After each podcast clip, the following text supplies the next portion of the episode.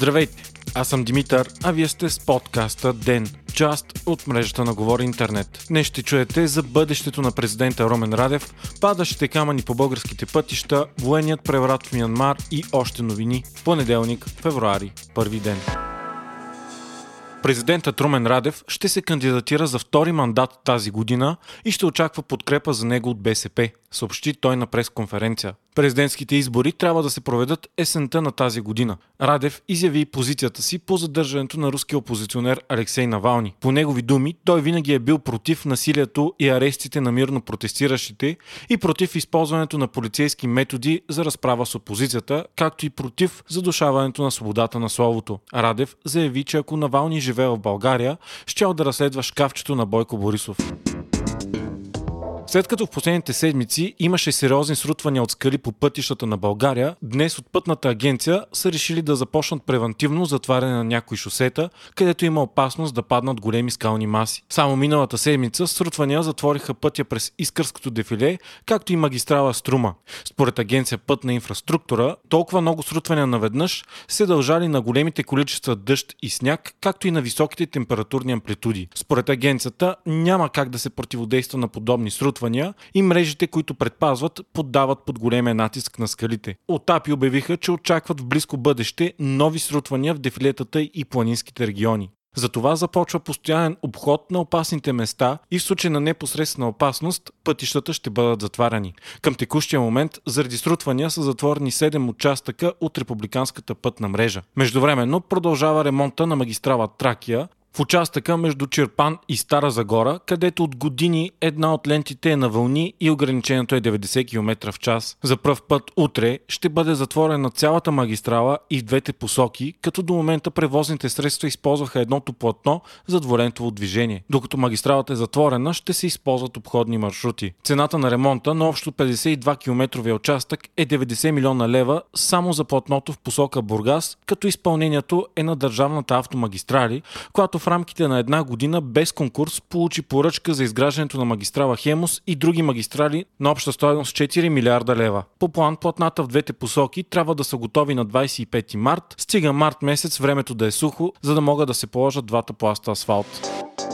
От днес паднаха някои от ограничителните мерки в България. След два месеца отвориха магазините в моловете, кината, както и фитнесите и всички типове спортни зали и мероприятия. От днес обаче носенето на шлем или шал на обществени места не е альтернатива на предпазните маски. Заведенията обаче не отварят и това би трябвало да се случи на 1 март. Всички лица под 18 годишна възраст трябва да бъдат придружавани от пълнолетен, за да могат да влязат в мола. Киносалоните, подобно на другите места за културни мероприятия, ще работят на 30% от капацитета си. Фитнесите пък отварят на 50% от капацитета изискването е от поне 2 метра разстояние между клиентите. Властите у нас обещаха и до края на месеца да направят електронен регистр за всички желаящи да се вакцинират. Стана ясно, че Модерна ще забави част от вакцините си за България. У нас следващата седмица се чакаха 8000 дози, а ще пристигнат 6000. До края на годината от този препарат у нас трябва да доставят общо 500 000 дози. Модерна, подобно на вакцината на Pfizer, е РНК.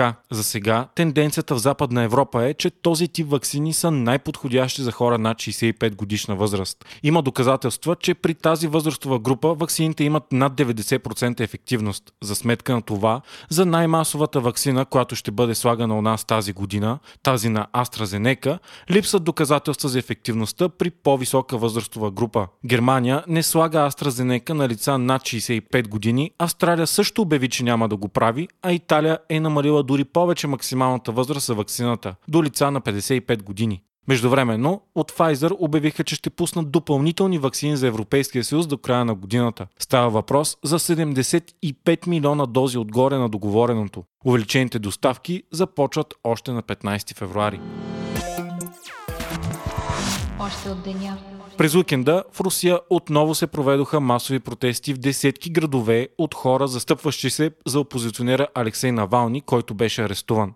Броят на задържаните на протестите вчера е надхвърлил 5000 души, 80 от тях са журналисти. Най-много са задържани в Москва 1200 души, следвано от Санкт Петербург 900 души. Задържани има в близо 80 руски града, а протести, макар и малобройни, е имало в още толкова. Протестите в Москва се проведоха при изключително високи мерки за несигурност, а някои медии дори съобщиха за използването на сълзотворен газ.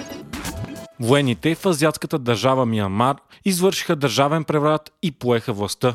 Те са задържали лидерката на управляващата партия Аун Сан Сучи и други водещи политически фигури, включително президентът Вин Мин.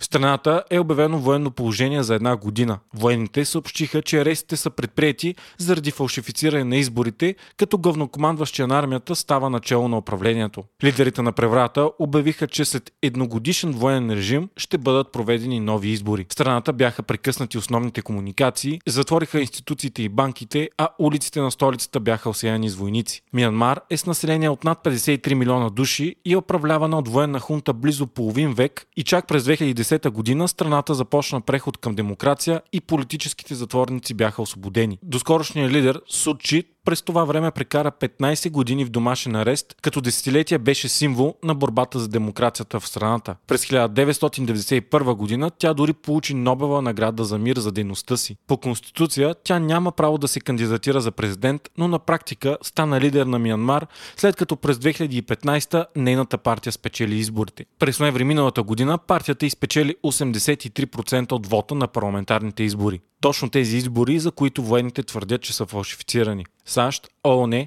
Европейския съюз, Великобритания и други страни вече осъдиха действията на военните. Вие слушахте подкаста Ден, част от мрежата на Говори Интернет. Водещ и глава редактор бях аз, Димитър Панайотов, а аудиомонтажът направи Антон Велев. Ден е независима медия, която разчита на вас, слушателите си. Ако искате да ни подкрепите, можете да го направите ставайки наш патрон в patreon.com, Говори Интернет, избирайки опцията Денник. Срещу 5 долара на месец ни помагате да станем по-добри и получавате достъп до нас и цялата общност на Говори Интернет в Дискорд.